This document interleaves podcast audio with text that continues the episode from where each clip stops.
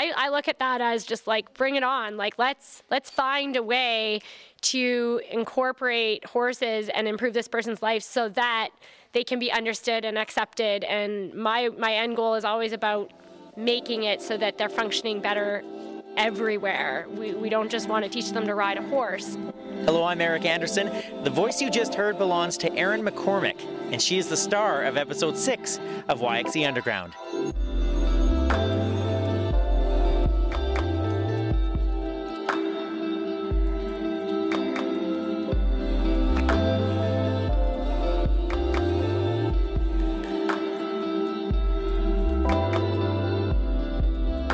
YXE Underground is an original podcast focusing on the people in Saskatoon who are making an impact in their communities but are flying under the radar. Erin certainly is making a difference here in Saskatoon. She owns and operates Equilibrium Therapeutic Riding north of the city, where she helps children and adults with physical and cognitive challenges through horseback riding.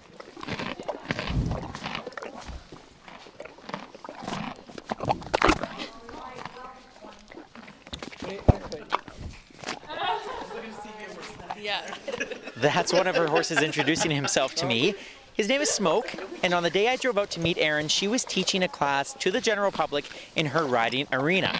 That's where I met 12 year old Parker, who was kind enough to tell me more about Smoke. Horses can tell, like, they're very empathetic animals. They can tell how how you're feeling.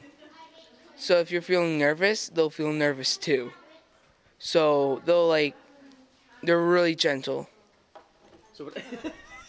Smoke's coming to say, hello, Smoke. Hi. Hi, buddy. When you first met Smoke, how, how did he react to you?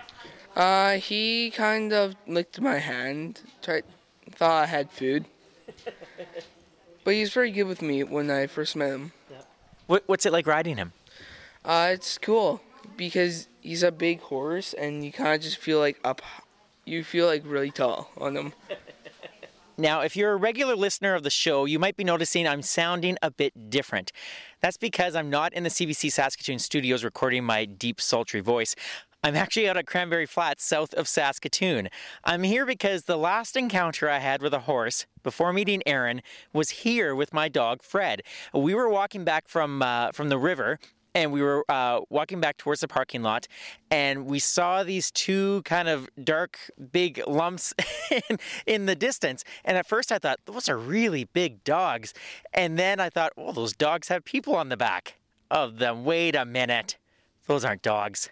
Those are horses, and sure enough, uh, two beautiful horses, and uh, they they were riding uh, towards the river, and uh, so uh, Fred was barking at them, and then he realized, oh, these these are big dogs. these are horses. So uh, we had a lovely chat uh, with with the owners, and um, yeah, that was my last encounter with, with a horse, up until um, meeting up with Erin at uh, at her stables. And I, I just think horses are incredible animals, and I have such a new appreciation for them after meeting Erin. So, about a month into starting this podcast, Erin reached out to me to say that she would love to be a guest. Erin was a CBC Future 40 winner in 2015, but I, I couldn't find an in depth story about her or the work that she does. So, I thought it would be kind of cool to learn more about the, ther- the therapy she teaches with her horses. Step two. Reins in left hand. Yep. And now what? You jump out. Nicely done. Okay, so we're gonna bring the reins over the head, Parker. That's it. So I drove out to her acreage, which is about a half hour north of Saskatoon, and after knocking on the front door of her house, realized she was probably in the riding arena. Sure enough, she was teaching a class. Erin wrapped things up, bounced off her horse, and jumped right into the interview. Now, I, I take a lot of pride in usually being the most enthusiastic person in a room. I can't hold a candle to Erin. Well, my name is Erin McCormick, and welcome to Equilibrium Therapeutic Riding. We're in the indoor riding arena at our acreage, and we're um, north of Saskatoon between Osler and Hague. And this is, I think, the most wonderful place in the world. And I think that about 110 other people that come here every week feel the same way, at least I hope, anyway. Uh, they keep coming back year after year into our riding facility where we teach therapeutic horseback riding. Can you describe for our listeners what, what I walked into? I saw the last 15 minutes of, I, I guess, a session. What, what was happening? Okay, so I had a group of three riders, and they're all beginners. Um, we do have um, a general public riding program, which is what you were witnessing there. Yeah. So, in, in addition to our um, therapeutic riders uh, with disabilities, we also teach um, uh, the general public as well. And that sort of came as a demand because um, all the siblings of our special needs riders wanted to take up learning to ride as well. So then we've kind of met sort of everybody's needs, um, and families come out here all together. So that's really neat that it, this is you've formed like a little community out here haven't you totally yeah definitely. Um, the special needs community, as as many uh, individuals that have disabilities in in the province, there are many, but I feel like I've gotten to know so many over the years. Um, and yeah, definitely, we want all people to be welcome here.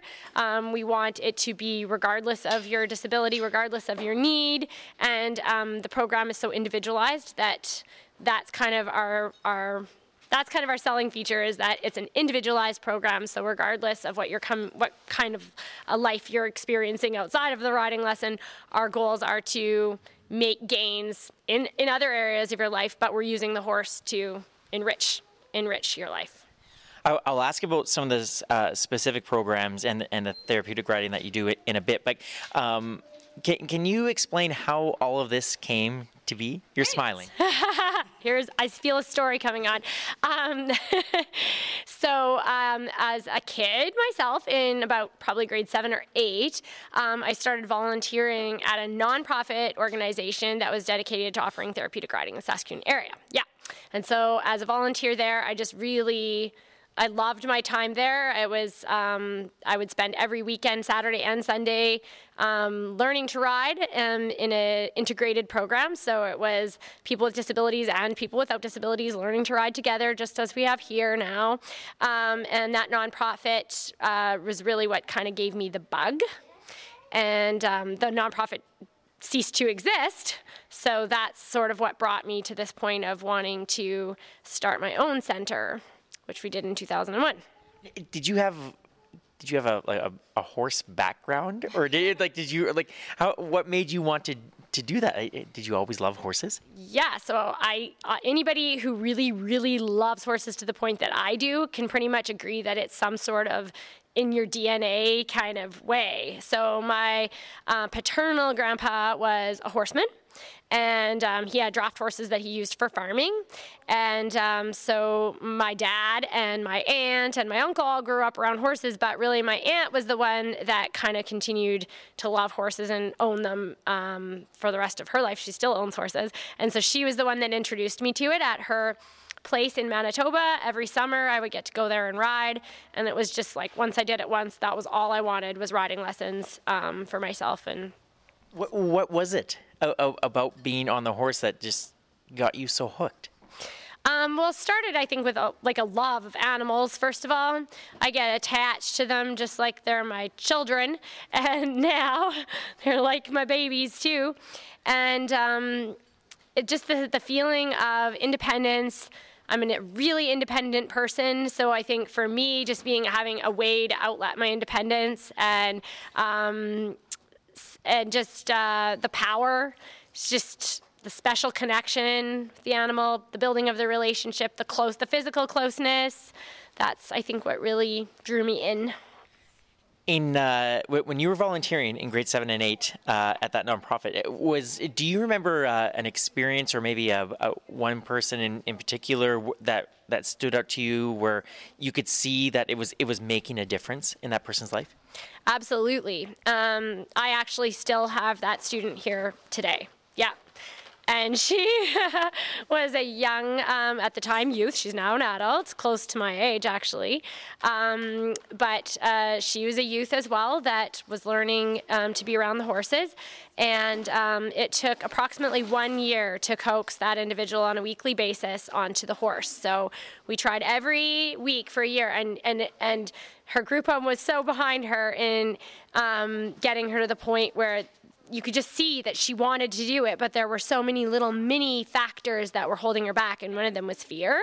And then the other was just her ability to process. She didn't know like how to organize her body to mount the horse, or um, we needed to break it down into little micro steps. And so being a part of, of her her path was really very cool and um, instrumental in in my intrigue into all of this. That's so interesting. And and you still work with her today. yeah, yeah, I've known her for a very very long time now. Yeah. That's that's amazing. Yeah. That is so cool. Um, so when when you when you started this in 2001, what why did you why did you want to do this? Um, well, the nonprofit organization that I had volunteered with had closed down, and so there was definitely an unmet need in our in our area. Um, across Canada, therapeutic riding basically was having one center in every city, um, sometimes more than one center in in, this, in each city. And so um, Saskatoon didn't have anything like that anymore. And uh, when the nonprofit closed, there were a lot of individuals that were just left with no options as far as pursuing riding. And so um, it all happened very quickly for me in some ways and slow in others. It was like in the back of my mind that I wanted to do this. I after high school, I pursued human services. So um, I went and got a diploma in rehabilitation, and I was employed working with individuals with special needs. Um, and then just one day, I came across this horse. Flash was his name, and uh, he was just I knew would be a fantastic therapy horse. And How did you know? um, well, disposition, he was a fabulous disposi- disposition on him. Um, anybody could ride him. You could really feel like you could just absolutely trust him with your life. Um, he had been um, someone's show horse, and he'd been very exposed to lots of different environments. He was extremely quiet, very docile, and he was extremely tolerant. So I just knew he would be fantastic. So, with the handful of people that I knew from the nonprofit that wanted to continue into riding um, and this horse flash, I just started up shop kind of um, after work. One or two students per night until it got to a point where Flash couldn't be the only horse anymore. There needed to be more horses. And so then I purchased multiple horses. I think at the point that um, at that point I was operating at someone else's stables, and um, I was just leasing the facility, and um, it just got to a point where I was only allowed to be in there so many hours per day, and I was filling them. So there was no other choice but to move towards um, having our own acreage with our own riding facility. Did you did you know what you were getting yourself into a little bit? Because when I pulled into the yard, like this is a big place, and, and I didn't really know what to expect. But the, the, the barn is big, and you have a, a beautiful yard and everything. But this is this is a big place. Did you know what you were getting yourself into a bit? Um, it was much easier when I didn't have to, you know, when I was boarding at the stable, the horses got fed two or three times a day, and, you know, there wasn't that care and management. Um, piece that I have now with all of the responsibility being on my plate. And of course, I was at a much smaller scale then. You know, I had 30 riders in a week, not 110. So when you're managing all those people and all the people that go with those people, and um, volunteers, because when you have that many people, you require a lot of volunteers just to support these riders on the horses. Um, yeah, it's a lot. Definitely, I did not know what I was getting into to answer that question. No. I remember after we built the riding arena, I remember when they gave us the riding arena budget, they included cleaning up the mess as part of the cost. And I was like, okay, well, we need to cut costs here. We need to make, yeah, like, this is a, you know, $160,000 building. We need to, you know, shave off the $3,000 of the cleanup. And so I had the builders just dump it all in a pile. And I remember kind of, you know, putting off towards the end of the summer, like cleaning up the mess and hauling it all to the dump myself and thinking to myself, like, this sucks. Like, Why didn't I just pay the three thousand dollars? right, exactly. Um, yeah, so I guess it was the three the idea of the three thousand dollars amortized over a decade that was killing me. But Well, it, it everything looks amazing now. Um, so. uh, How, how does it work? So how how how does a family, a person, um, first first end up here and, and then you know get onto a horse? How, how does that process work? Because um, I'm guessing that it, it de- maybe depends on on what challenges they have, whether they be physical or cognitive. Like, how, how does it work? Right. Okay. Well, this is getting deep. Are you sure you want to ask this question? I am, because I'm very interested in this. Okay. So, um, we basically don't do any advertising at all anymore. It's all, we bring in our students through word of mouth. And again, that sense of community that you were, have, we you were guessing that we've established here is that so true. Um, and um, it really depends on what walk of life the individual is coming from. So we have a variety of different re- um, individuals that make referrals. So we work closely with um, speech and language pathologists, um, occupational therapists, physical therapists. Um, we work closely with um, the Department of Social Services, some school divisions, we're working with those because they're seeing unmet needs somewhere within that person's life where they feel like riding can be a benefit of, to them. So that's where things get a little bit dicey when I go into explaining how people benefit. Um, so, people with physical disabilities, one of the craziest and most awesome things about riding a horse is that you, um, number one, your pelvis is moved in the same way that your pelvis moves when you're walking. So, yeah, there is no other device that can move your pelvis and mobilize your pelvis in the same way that your pelvis moves when you're riding a horse. And the horse just does that naturally.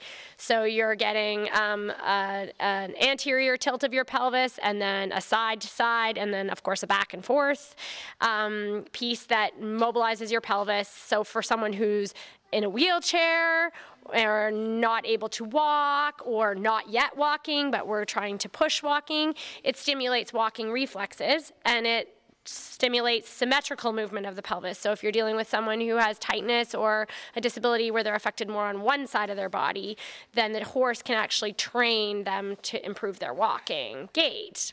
Yeah. Isn't that crazy what a horseback riding can do for you physically? I, I just learned so much from Erin. And you heard her mention speech therapy, which is something very close to my heart. And we'll learn more about that connection in a minute. But right now, I want to introduce you to one of Erin's horses. You are about to meet Ladybug, and she is the newest therapy horse in Erin's family. We met Ladybug outside of her riding arena. Yeah, so this one's Ladybug.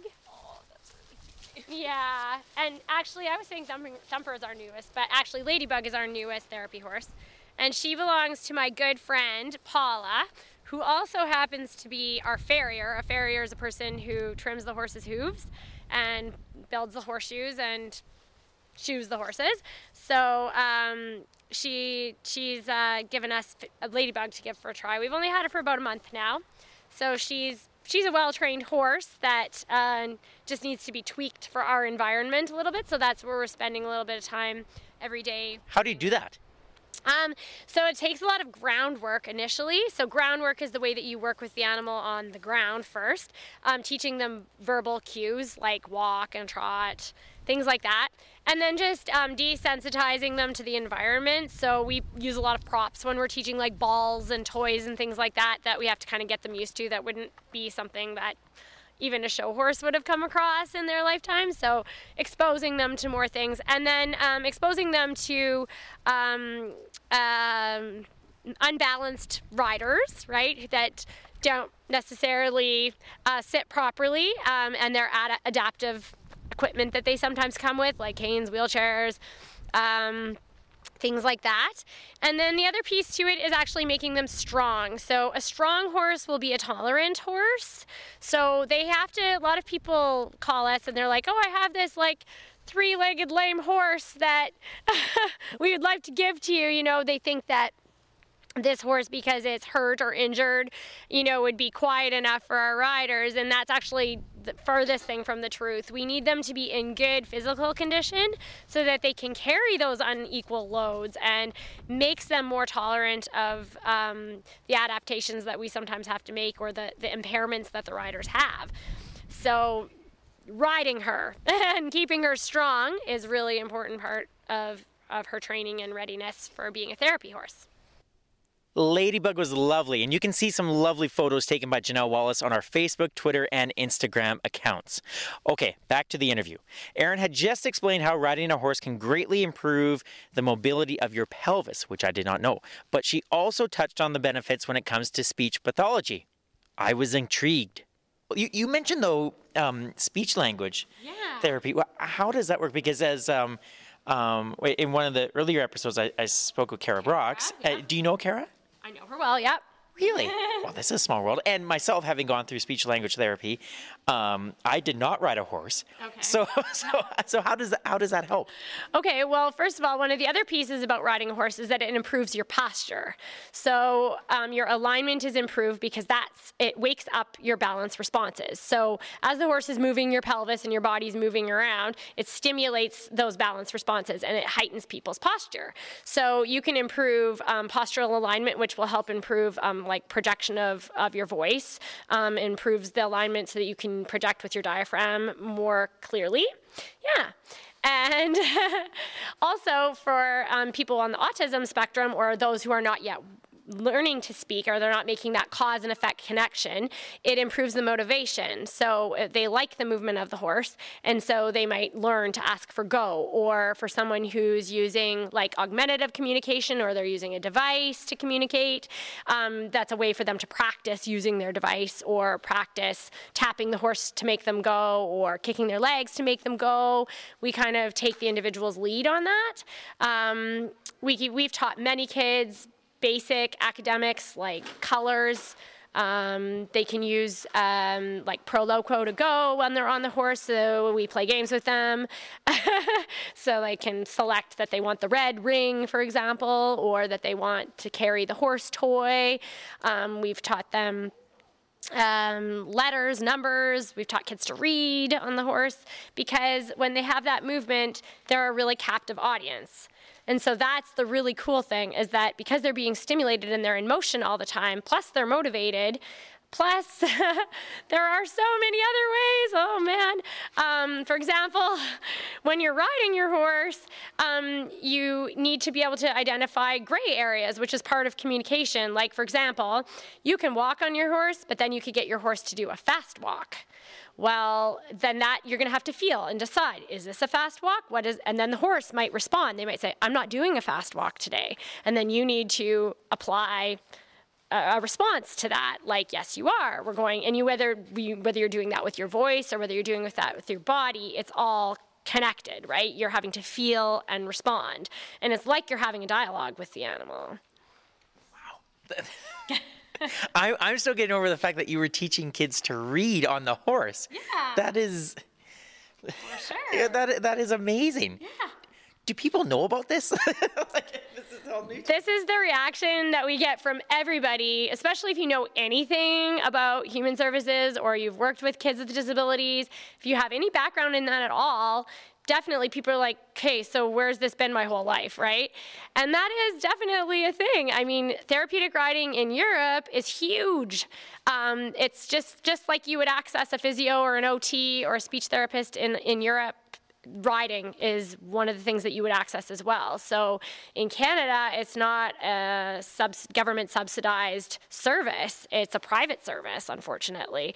And it's so much like that um, with all with all services in human services, um, is that oftentimes you know you can get small segments of therapies in different places, but they're not funded for more than 10 weeks or something like that, right? So um, parents are choosing to come to therapeutic riding, I think largely because it's such an all encompassing therapy. We're working on physical things, we're working on developmental things, we're working on speech. They're getting the movement that helps them be calm and grounded, like they're trying to get when they go to occupational therapy. It ties in with all their other therapies that they're already doing in so many different ways. Plus, it's fun. I'm curious about the parents because when they first come here with their kids, what, what are their what's their reaction when they see their kids up on on, on the horse and, and maybe after a couple lessons? What what are they like?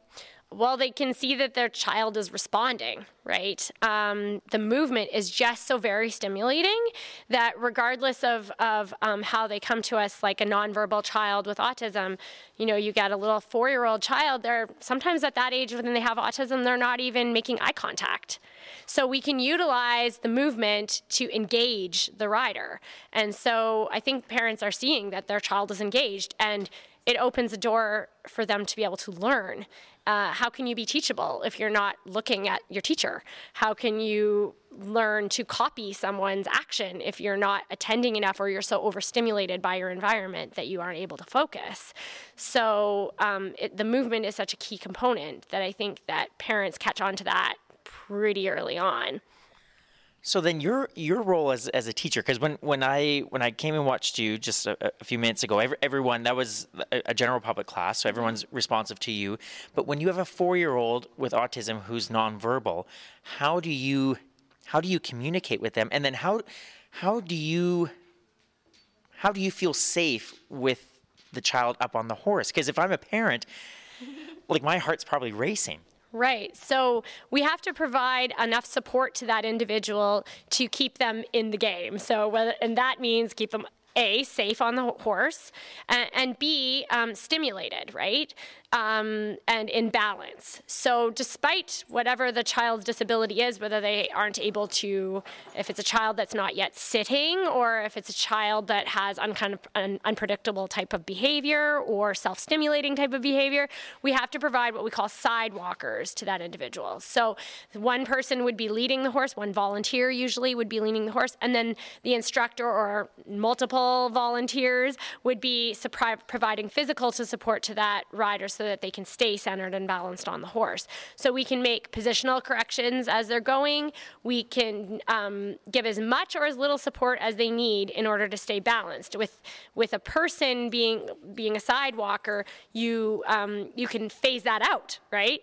It, a lot of people come here and they're like, you know, my child's in a wheelchair you know, how do we strap them to the horse or how do they, do they have a chair that helps them to sit? And it's like, no, that's the whole point of the exercise is to teach them to sit on their own and to give them all that movement so that they can start to right themselves um, and stimulate that trunk control that so is so hard to target in so many people. But that that must be so scary. And that, that just reminds me when I first started working at Sherbrooke and, and we practiced the Eden alternative philosophy. So we, we very much in terms of individual el- elders, you know, you, you do, it, you decide, you know, what you want to do with your life. And sometimes that they're maybe not making this, the safest of, of choices, but that's their choice. And when I first started, that was hard for me because you know, my mom was an RN for years and she worked in a traditional nursing home and you, you took care of everything is that is that hard for you? Like especially maybe when you first started or when you're starting with someone new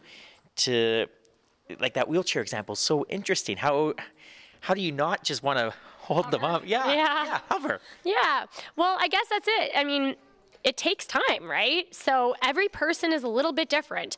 You know, even if a person is in a wheelchair and we have this nice wheelchair ramp here, see we can bring the horses up right beside. Oh, okay, yeah. We can we can transition them from the chair more readily onto the horse without us having to use a whole bunch of physical strength, right?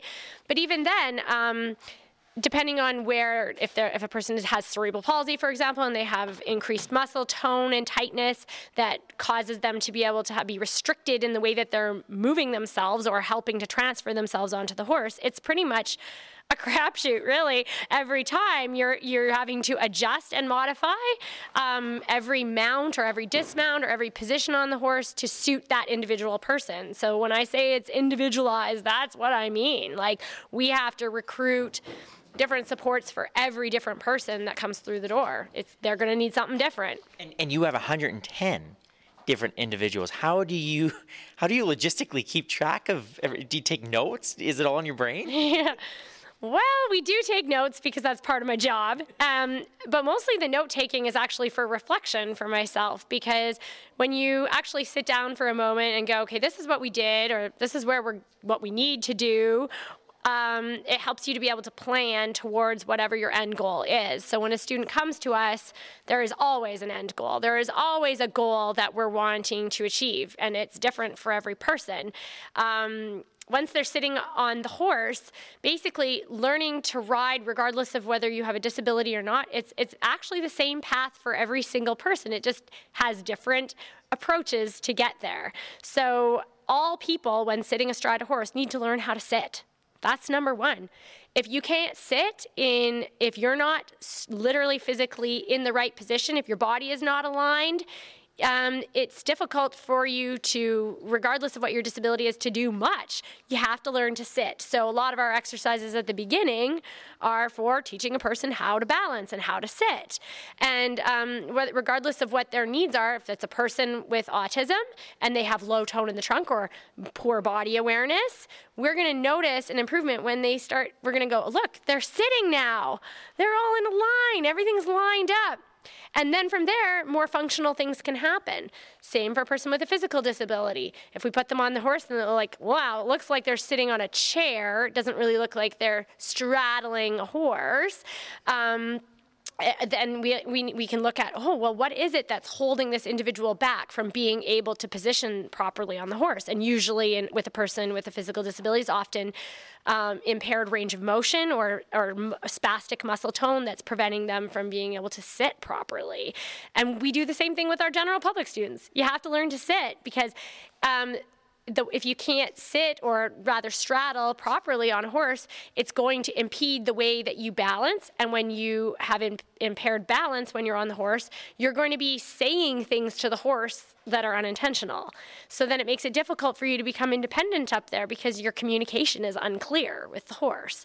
So you see what I mean? It's all about, first in the beginning, regardless of who you are, it's really all about being able to sit. And where you go with that, improved posture on a horse is going to improve your position when you're standing on the ground. It's going to improve your level of alertness to attend to listening to what your school teacher says.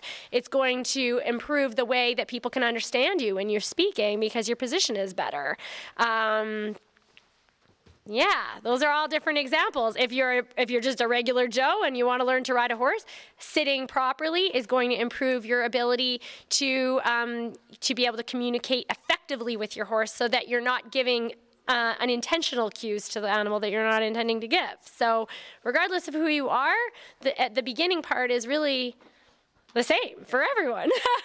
you, you mentioned a, a little bit uh, before uh, the when you get, have time for self reflection, and that's where you're able to to take some notes and and begin to almost kind of formulate a plan. When you have times with uh, with a kid, and maybe it it was a challenging session that day, or maybe he or she wasn't responding the way that you were hoping. How do you how do you remain positive and upbeat when when you have those challenging days? Um, well, that I love a challenge, first of all. So um, when some parents come to me and they're like, you know, my child has some behavior problems or they've been removed from the regular stream school system because they can't comply with school rules or standards. Um, I, I look at that as just like, bring it on. Like, let's let's find a way to incorporate horses and improve this person's life so that they can be understood and accepted. And my my end goal is always about making it so that they're functioning better everywhere. We we don't just want to teach them to ride a horse. That's just one part of their whole program. And so, um, how to stay positive? Yeah, I mean, it's not like those days are easy, but um, trying to find a solution is, is kind of fun for me who who's your support system when when you have those challenging times? Who do you lean on? um, well, family mostly, and the horses, right? Um, how, how do the horses help you? Well, I keep busy riding a horse my own, uh, of my own. Like they're they're all my horses, but some of them are for our students, and one of them in particular, usually I have kicking around. That's just my own special horse, and so that's an outlet for me because it's a physical. Just like all my students benefit, it's a physical outlet. I'm getting out in the outdoors. I'm exercising. Um, it gets me out of my head because when you're riding a horse, you can't be thinking about life or problems. You are really much in the here and the now. So it's just like it's front and center. You can really leave your cares behind, literally, when you're riding a horse. and then, of course, I've had to have a lot of family support even to just get to where we are now. Um, you know, my husband obviously has come along for this ride and taken the gamble like okay let's build this massive building in our yard. Does he love horses as much as you do? no. There's hardly anybody in this world that loves horses as much as i do. So. Well, so then, like, it, it- it's good that he's supportive, but did he think like, Erin, what, what do you want to do? Was that was that kind of the initial? Um, I think that he sees the good. He really sees the good. And just like you coming in and you're like, whoa, I had no idea all this could be targeted. Like, I had no idea you could help so many different people. And wow, the horse moves you like this. I mean, it's not, it doesn't take rock, it's not rocket science to see how much people are getting out of being here. And so I think that that's the main thing with um, anybody who supports this is that everyone wants to be behind it because they can see the benefits. Everyone wants to do be a, be doing their part and sharing in in um, the gains that people are making. And so I think that that really speaks for itself. And I've he's always just kind of he's not kind of he has supported me.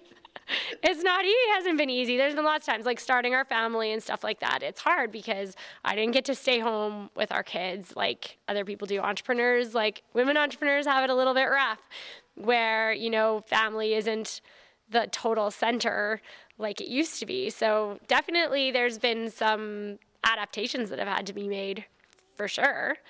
Um, to make it happen. Yeah, I feel like a lot of some days they definitely think that I'm out here more than I should be, I'm guessing, but it's what makes my heart pump. So I wouldn't be me if I didn't have that. Last question for you, and I'm, I'm excited to hear your answer for this because you, you've you've loved these animals for a long, long time, and and I'm wondering what what you love most about horses. Oh, what do I love most about horses? Um, I think I love the most um, as, as just how they uh, they communicate. So I feel like being a horse person has helped me to do my job in such a way that if I weren't dealing with horses, obviously I wouldn't be able to do my job, but um, it has taught me to be good at what I do because they don't communicate the same way that people do. They don't think like we do. First of all, they're prey animals, so they're hypersensitive, they're reactive. Um, they see and hear things that we don't see and hear. And putting myself in their shoes and trying to think like a horse has made me good at what I do. It has helped me be able to decipher what it is that's going on with that nonverbal child. It has helped me to watch the cues and the body language and find information in other places other than what's obvious. And so it's always sort of sometimes feels like a big never ending puzzle by the time you're done dealing with the nonverbal people and the nonverbal animals. sort of feels like And you have to communicate with your husband. Right. This is like just a big mystery, but I can read people the way other people can't. Like I can see on someone's face their expression or the way that they're holding themselves. I can appreciate so much more from the way that they're moving or their tone of voice. And it it helps me in life because I feel like I'm reading people just with way more accelerated ability and it helps me to be able to make decisions about the ways that I help them. And that's because of working with horses, because I've constantly had to read the horse and decide what to do and how to react and how to respond and figure out what they're thinking. Isn't it amazing what animals can do for us?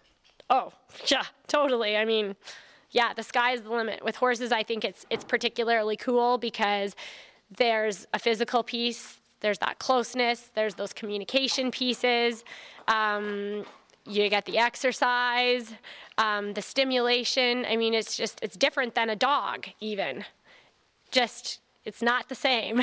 They're different animals. They respond differently than dogs. Dogs are not herd animals. They're not flight animals. They are predators, not prey animals. So the way that they interact with us is just completely different. And so, yeah, I'm as much as as, as anything else, I'm uh, I'm like a translator where I'm trying to teach people what it is that horses are saying and doing so that they can better understand. I think what you do is amazing. Thank you so much for for inviting us out here and this is this is amazing. So, congratulations on everything, and and thanks for agreeing to be a part of this podcast. This it was awesome speaking with you. So, thank you. You're most welcome. I love speaking, so works out good. thanks, Erin You're welcome.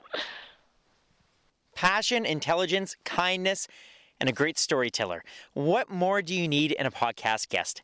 My thanks to Erin McCormick for inviting Janelle and I out to her acreage to learn more about what she does and to meet her lovely horses.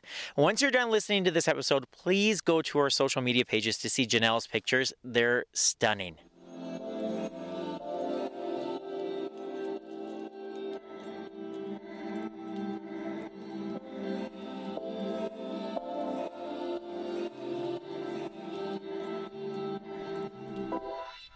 This has been episode six of YXE Underground. Thank you for listening. My name is Eric Anderson. I host and produce the show. If you know someone doing something great here in Saskatoon who is flying under the radar, please let me know.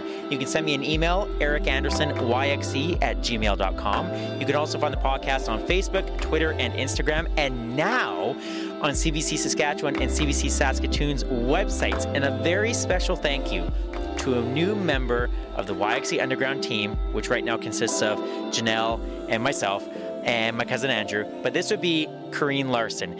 Corrine Larson is one of my best friends and one of the people I most admire in this world. She's a very powerful person at CBC Saskatchewan and is now a consulting producer for this podcast. Uh, that's because we're partners, and it's really exciting to partner up with CBC to get this podcast to more uh, to more of your mobile devices, your computers, your ears and I have to say, it was Corrine's advice uh, to do my voicing on location, which uh, I love the idea. Uh, but next time I need to bring mitts because it's a little bit cold outside here at uh, Cranberry Flats. But Corrine, thank you so much for all your advice, and it's wonderful to have you part of the team.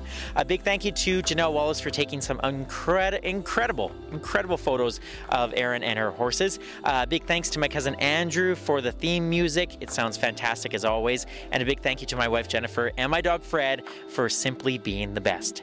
Next episode, Chef Scotty Dix will be the guest, and he's bringing people together in Saskatoon through a shared love of food. He's a really interesting guy, and I think you're really going to love the interview.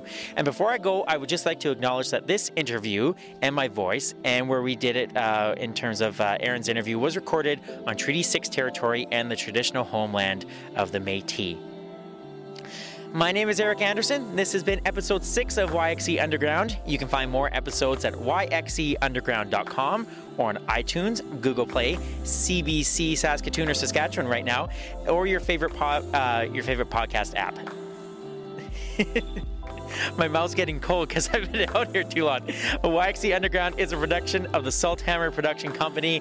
Thank you so much for listening, and we'll talk soon, Saskatoon.